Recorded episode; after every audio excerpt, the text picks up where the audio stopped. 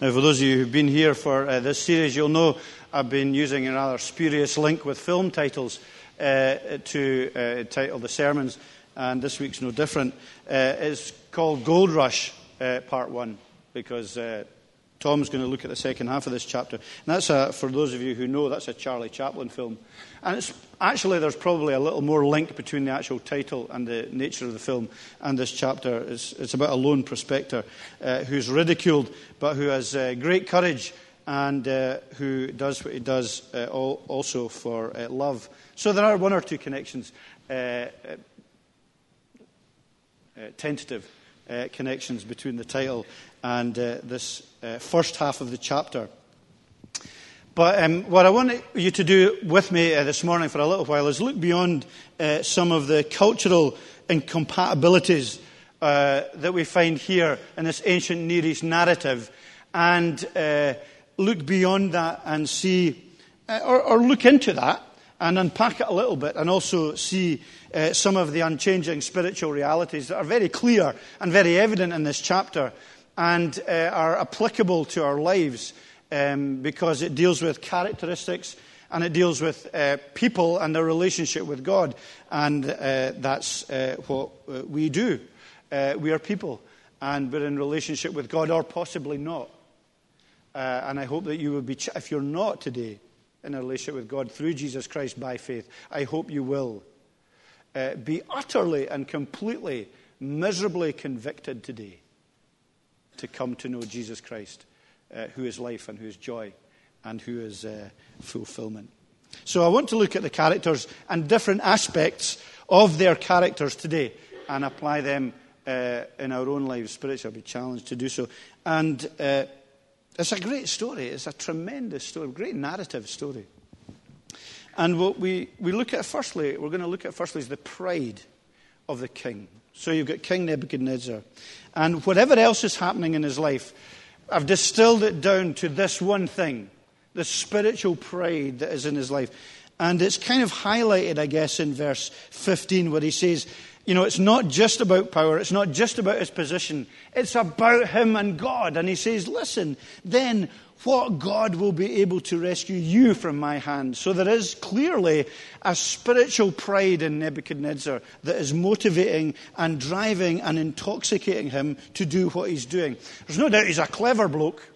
He's clever and he's uh, wise and uh, he is uh, where he is for a reason.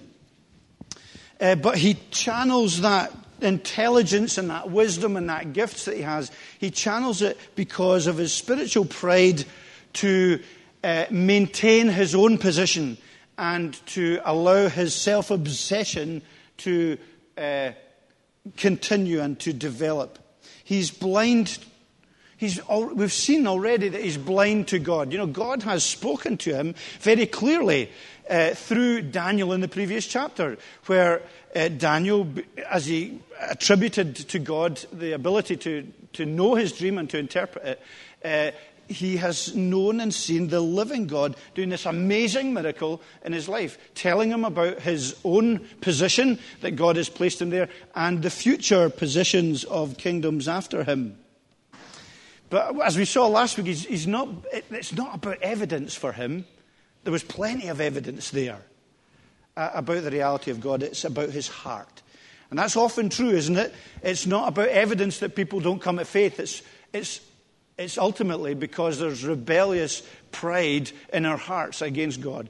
And, you know, we might often think that, you know, we're good people and we, we don't do much wrong and we, we don't feel like sinners. Uh, but yet, often it will be a spiritual pride, a rebellion that keeps us from the living God. That certainly was the case at this point with uh, Nebuchadnezzar, because what he seems to do is he manipulates the dream from the, that we looked at in the previous chapter to his own ends. So God had spoken about what was going to happen in the future. Uh, and made clear the, the variety of kingdoms and how these kingdoms would become less powerful and more divided. But his was the kingdom of gold, his was the head. And he took that and he said, Great. Well, I'm going to make sure that this kingdom, I'm not going to fall into the mistakes of these future kingdoms that are going to be divided and are going to be weakened because of that. He took this dream And he saw the future weakness that God had spoken about, and he tried to develop a strategy that would allow that not to happen in his own time. And he did that with a, a, strategy to control the many different peoples and tribes and nations that were under his sovereign control uh, as uh, this great uh, world leader. Uh, so he did it through cult worship. This was how he would maintain a, an element of control over the people. He would uh, create this amazing idol, 90 feet high, gold, at least gold plated, gold and uh, nine feet wide. So it's kind of about three meters. So it's actually a very ugly kind of looking thing. It's, it's not that big, uh, not that wide, but it's very, very high. It's probably about height, the height of this church. Would you say that's 90 feet high? Maybe a bit more than that. It's, uh, it's just under half of the height of the Scott Monument. Okay, the Scott Monument is 200 feet. So it's just under half the height of the Scott Monument, which probably just a bit less than the height of this church. That. Uh, so it's, it's quite narrow, but it's very high. You could, it was on the plains of Dura. You could see it from miles around. And it was a sign of his power, a sign of his glory, a sign of his control. And he brought all the important people together, all the civil servants from all the different places, and he said to them, Look, you get your guys to bow down when the music plays. And it would seem that the variety of instruments that are used uh, is reflecting the fact that he's taking uh, different uh, instruments from the different nations and the different cultures. So he's been very reasonable. He's involved, it's kind of uh, religious syncretism, reasonable syncretism. He says, Look, all I'm asking is when the band plays, that you bow down and worship this image of gold. Whether it's an image of Nebuchadnezzar himself, uh, we don't know, but it was certainly an image uh, that was to reflect his power and his glory. Culturally inclusive, with all these different instruments and the bands playing. And it doesn't say anything about not carrying on worshipping your own gods. You can do that in your own time. But when the music sounds, when the band plays, you bow down to this God, to this idol, as a declaration of my authority and my control over this whole kingdom. And of course, with it went a malevolent fear. If you don't, you're going to get thrown into fire. So, it's just a gentle kind of coercion if you don't do it. It was kind of the big brother mentality, wasn't it? Because what he was doing, he was saying, You need to do this, and I'll have people out there making sure that that happens. He was developing loyalty among kind of spies who would want to go and clape to the king and who would show their loyalty. And so he was building this sense of loyalty. It's that kind of big brother mentality. It's 8.45 in the morning. Shadrach, Meshach, and Abednego have not bowed down to the idol. It's that kind of thing, isn't it? That they come and uh, he wants to tell people uh, wants people to tell if uh, they're not worshipping in the right way. And this is clearly an outworking of his pride. He is, having seen the previous dream, where God was clearly revealed as the sovereign God of all gods, he's saying, No, I'm divine. I'm in control. And I will say what I will say. And what God is going to stop me then. He is number one. He is self obsessed. He has spiritual pride, which is not broken. Now, um, I don't suppose any of us have either the opportunity or the uh, extreme pride to act uh, in uh, this a similar way to Nebuchadnezzar. But it's spiritual pride, however extreme or however reasonable, it's spiritual pride that keeps us from bowing the knee to the Lord Jesus Christ. It's spiritual pride that says, I don't need God today. I don't need to worship today.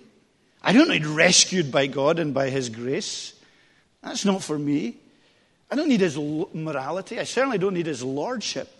I am at the center of my life, and I'll make the decisions. And that is a spiritual pride that keeps us from bowing the knee to the living God. And it may be that there are many things not as crude as the idols that uh, Nebuchadnezzar uh, was putting into place or the idols that were spoken about in the psalm we were singing. But there are, as we know, there are many things that we can put in the place of God and His Lordship that keep us from uh, serving and following and bowing the knee to Him. And we can see a kind of societal application as well, can't we?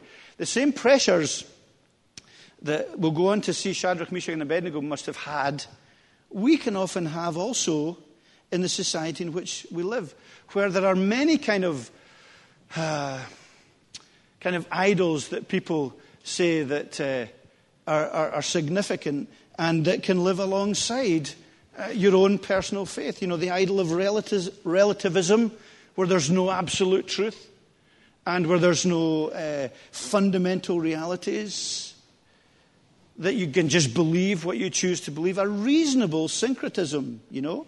You can choose to worship your Jesus, but let other people worship their gods, and we can all live together. And we can go and, and move towards that path to heaven with a reasonable syncretism.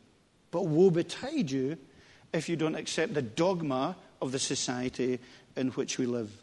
All dogma is, is banished and banned from our society apart from uh, that dogma itself. The idolatry of uh, the majority rule, or the idolatry of uh, pleasure seeking, hedonism, wealth creation, materialism, the infallible, the worship of science as the only answer to anything that there is today. It's all reasonable. And there's a great threat to any non conformity. There's a quote from Dale Ralph Davis from one of the commentaries that I'm going to need to put on my glasses see if I can read this. The pressure, uh, and this is one of the commentaries uh, on Daniel uh, that I've been using, the pressure came for conformity. The raft of civil servants are gathered, told, and threatened. Therefore, all the peoples, nations, languages fell down and worshipped just like that. The praise band plays, and out the crowd gets its backsides in the air and its noses in the sand and enjoys this job security. They felt they had no choice. They had to do it. There's a tremendous invisible coercion that comes from being among a whole mob of flattened worshippers. And very often we are tempted to uh, idolize other things and indeed our own hearts because of spiritual pride. And we need to remind ourselves that the society in which we live has no place for conviction, spiritual conviction, no place for the seditious truth of the Lord Jesus Christ.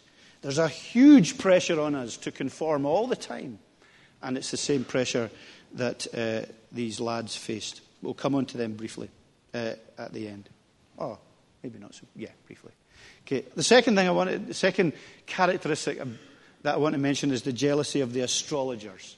Okay, uh, just by looking at these two destructive characteristics, spiritual pride, but also jealousy of the astrologers. Remember the previous chapter?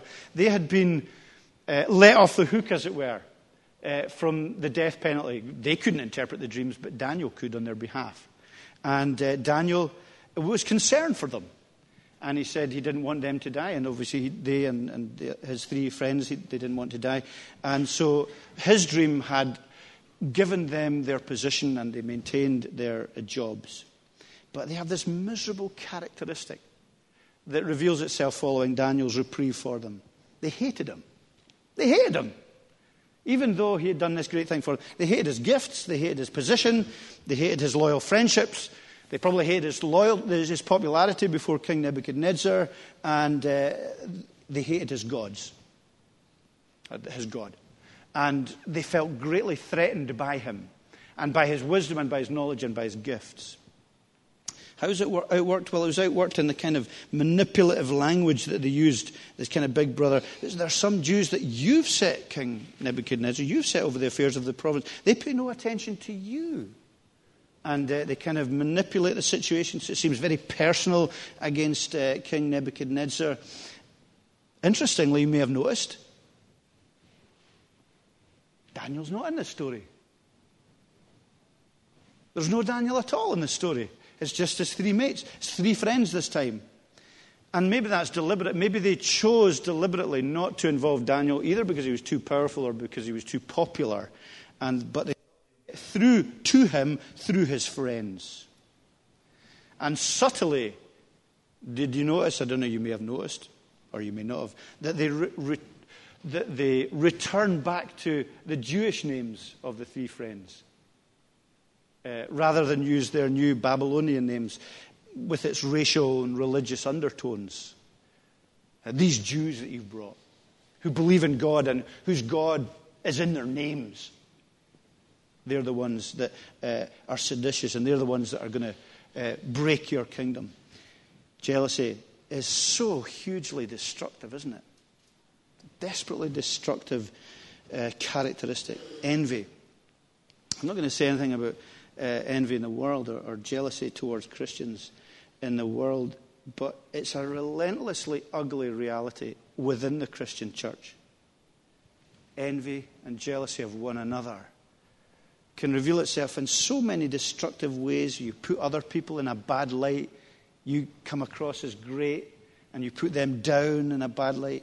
You manipulate facts about people to make them worse than maybe they are. It's disloyal, isn't it? It's very often self centered. It maybe goes back to pride. It undermines the whole of our understanding of who we are in Christ and the grace He's given us. That means we shouldn't be envying and jealous of others in our Christian family, in our Christian church. It rebels against the whole concept of being content in Christ, whether I have or don't have, that Christ is with me. And we'll go on to see a little bit about that uh, with the, the three lads as we come to a conclusion. It's from the pit of hell. Please remember that. Jealousy and envy will not only destroy the church, but first of all, it will eat into your very soul and heart and it will destroy you. It's a desperate desperate characteristic. There's no place in our Christian hearts. And if you're jealous and envious and destructive in your thinking towards other Christians or towards anyone, then please pray for that. Pray against that. Pray that it would be dealt with and taken from you, as we all must do. So there's the jealousy of the astrologers. And then lastly, we're going to look at the faith of the lads Shadrach, Meshach, and Abednego. Uh, what a dilemma they were in, were they not? A terrible dilemma. They were all of a sudden greatly intimidated by the society around them and by the king's command. They were absolutely in the minority. They were being threatened for their very life. There was probably, if, if they were like Daniel, they were probably very popular. They were decent, respectable, nice guys. And they probably had a lot of friends. And these friends were probably saying, listen, guys, just on this one, you can bow down, but you don't mean it. You can still worship your God. There was possibly a great deal of pressure on them just to conform. Keep a low profile. Bow quietly. Don't mean it. Compromise. God, your God will understand. It's your God that's brought you to this position. Your God's brought you to this important. If you bow down, you're going to wreck it all. You're going to just blow the whole thing out of the water and it's going to be a disaster. Surely God wants you here. You're going to have to be like us in order to win us. And there would have been huge pressure within themselves also. Surely, guys, it's not that black and white. Surely you can still believe in your God and not bow down to this idol. Well, what we see is, along with all that pressure, their courageous, real courageous obedience. It's like last week, it's like, well, the last two weeks, it's Daniel, it's the line in the sand. See, they were a people who knew that uh, the covenant people of God had lost their position in the promised land because of idolatry, because they did not worship God as God and see Him as the living God. They recognized and saw that uh, Israel's great sin was the sin of idolatry, and on this there could be no compromise. You know, it's like marriage, you know. The faithfulness in marriage. Doesn't matter what people will say about how right it might be to break your vows and to uh, to have an affair or do something because of unreasonableness or because no one will know or because it's okay as long as we feel. We know that absolutely there's a line in the sand that faithfulness must be the core of our marriage. And this, my friends, their attitude, their response in these great verses towards the end of 16 to 18, that's the great miracle of this chapter. I don't know if Tom's here today, but I'm just apologized for him. He hasn't got the great miracle next week. I've got the great miracle this week. Okay? We know about the fire next week and what happens, and that is an amazing miracle. But this is the great miracle their spiritual courage and their strength. Now, Samuel Rutherford is quoted is saying, if you could bring that quote up, um, you might be able to read it. Uh, you will not get leave to steal quietly into heaven in Christ's company without a conflict or a cost.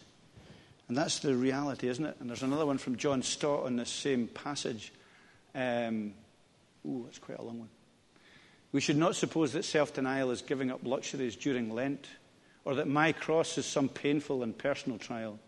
We're always in danger of trivializing Christian discipleship as it were no more than uh, uh, adding a thin veneer of piety to an otherwise secular life. Then prick the veneer, and there is the same old pagan underneath. No, becoming and being a Christian involves a change so radical that no imagery can do justice except death and resurrection, dying to the old self centeredness and rising to a new life of holiness and love. They knew that. They absolutely knew and understood that courageous obedience. On this issue, it was about faithfulness to the living and true God. And we see not only their courageous obedience, but also their personal faith, you know. Uh, the God we serve, our God, our King, they, it's brilliant, you know. They had uh, a covenant relationship based, as we saw in the previous chapter, on the mercy of God. Covenant love for God, the God they served. They dealt with their pride. There was no jealousy here that was destructive.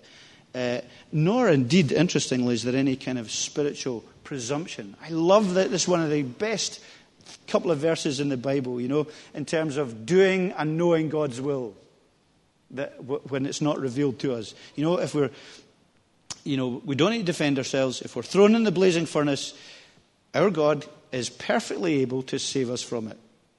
And he will rescue us from your hand, whatever that involves. But even if he does not, we want you to know that we will not serve your gods or worship them. Isn't that great? Isn't it great because they say, you know, they don't say, well, Nebuchadnezzar, we're calling down God's deliverance. Bind the fire, God, bind the fire. They're not saying that. They're not demanding that God releases them. They're not uh, saying that God must act. They're aware that they may not be delivered, they may be martyred at this point, but even if they are, whatever the outcome, they're trusting in this God. Isn't that so unmanipulative? Don't we often, so often pray to God, Yes, God, as you will do this, when you do this, as long as you do this, then I will serve. But they're saying, look, it doesn't matter what you do. It doesn't matter if I get burned alive or if you miraculously deliver us. We're still not going to bow down and serve your gods they knew that martyrdom would change things as well and would be to God's glory. Faith is in God, not their circumstances. Isn't that a great reality? And so often our closeness to God seems to be related to how good things are going for us. You know, and if things start going bad for us, we immediately think, well, God can't possibly love us. He's just stopped loving me. He doesn't love me anymore because he's not giving me what I've asked for, what I want. But our relationship with Him is based on His mercy and His grace already clearly written out the, in the blood of His Son, Jesus Christ, who has died on the cross to set us free and to give us life. So there was this personal faith, but also kind of linked into that is they're just a polite rebellion. They're, they're good guys, you know, and there's a polite rebellion. They, there's no evidence that they sought any confrontation. It's not like they went to the very front of all these civil servants and wouldn't bow down in a kind of proud declaration of their faith. It just seems to be that they, they were politely rebellious. They didn't offer up any petitions, they didn't say how unjust this law was, they didn't defend themselves before the king. They were gracefully subversive, politely seditious, dissentient in the best possible way. And that politeness and that gentleness it was mixed with great courage and great strength uh, because it was based on their obedience to the mercy of God who had redeemed them. And you know, all, often in our lives, it's, you know, we say, why? I don't get the opportunity to speak about my faith, and, and people don't know about my faith. As we are obedient, we will find opportunities opening up to us. As we stand gently and politely and seditiously, subversively graceful, we will have opportunities to stand up for Jesus Christ against the current idols of our day. As we know Christ, as we are in touch with Christ, or we are founded in Christ, it will be a gentle subversion. We don't want to uh, be aggressive. We don't want to call people names. We don't want to make out we're better than anybody else. It's, a, it's almost a, a reluctant uh, courage. And I don't mean reluctant because we're ashamed. I just mean reluctant because we're sinners and we don't want to be uh, in the spotlight. But yet, as we gently obey, we will find ourselves in that place. And I hope that you're able to find yourself in that place as a believer because He will give you the strength and the wisdom uh, through that. And just very briefly and lastly, they, they spoke uh, very much as one. And we saw that in the previous chapter with Daniel. They were fused together. You know, they were united. They needed each other.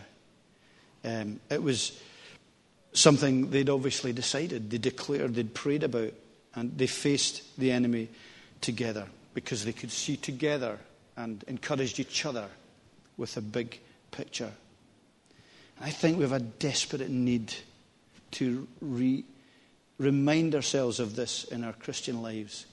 That the battle we face when, when you go from here into the workplace tomorrow uh, and into the, you know, the student halls and the homes and the neighbourhoods that we're in, that the opposition that we will sometimes face for our faith is something that we need to support and encourage and help each other with and over. That we're united, that we're focused, that uh, we're uh, supportive against a common spiritual enemy. Our enemy is not against flesh and blood, our enemy is against spiritual darkness, against the evil one who wants to Fill us with spiritual pride, fill us with an independent spirit, and uh, fill us with uh, a sense of despair. So if you're despairing today as a Christian, can I encourage you to speak to a fellow Christian about that?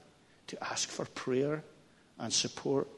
To remind yourself that even from this story, it's not the end of the story, it's only half the story. And Tom's got a great passage to do next week but remind ourselves of some of the spiritual realities, some of the characteristics like jealousy and like spiritual pride that keep us from God. And uh, I pray that if you've come here with just no thought of God, really, or no thought that anything you would hear or that you would be part of today would have any effect on your life as you leave from here, that that will be taken by Him and turned upside down and that you will meet with the living God in a really powerful way because He knows you. As we saw last week, He knows our thoughts and He knows our needs. And He knows the forgiveness that He offers and the love and grace that He is freely wanting uh, us to share. Let's bow our heads and pray briefly about that. Lord God, we ask and pray that you would take your word. Uh, there's so much in this chapter, we only really scrape the surface. Uh, we thank you that though it was written thousands of years ago, it remains incredibly relevant because it's your living word, because it's part of your uh, redemptive story, that it speaks of your purposes uh, for your covenant people before Jesus, just as uh, we now live in these days post Jesus Christ. So help us to learn about the dangers of spiritual pride, which says we don't need you, and leaves us prayerless and individual and independent, or jealousy, which uh, spiritual darkness uh, brings into our hearts and makes us divided and divisive and uh, takes our eye off the perspective of the grace and goodness of Jesus Christ that should be our motivation. And grant as we pray, in great measure the courage of the faith of Shadrach, Meshach, and Abednego, and greater faith even, and uh, the quiet, subversive, rebellious spirit that should belong to us as Christians, um, rather than sometimes the rather spineless establishment principle that we seem to have in our lives about not rocking any boats and not uh, and rather compromising. Uh, so help us, Lord, give us that gentle and uh, attractive and uh, almost submissive courage to stand up for Jesus Christ. And bless us as we sing uh, together in response to you and to your word. We do pray as a congregation uh, for those who are unwell today also. We remember them. We Remember Dina in hospital and uh, Elspeth Crichton, Ken's wife. We pray for them this time. And we also give thanks for Katie and uh, this lovely new life in our congregation. Uh, we pray for her and for the family. Uh, we pray you'd bless them all. And remember, too, uh, all our uh, expectant mothers in the congregation who are due to give birth very shortly. We pray for them also at this anxious time and yet joyful time. So remember us in our worship and in all that we do, and may it be to the glory of God. Amen.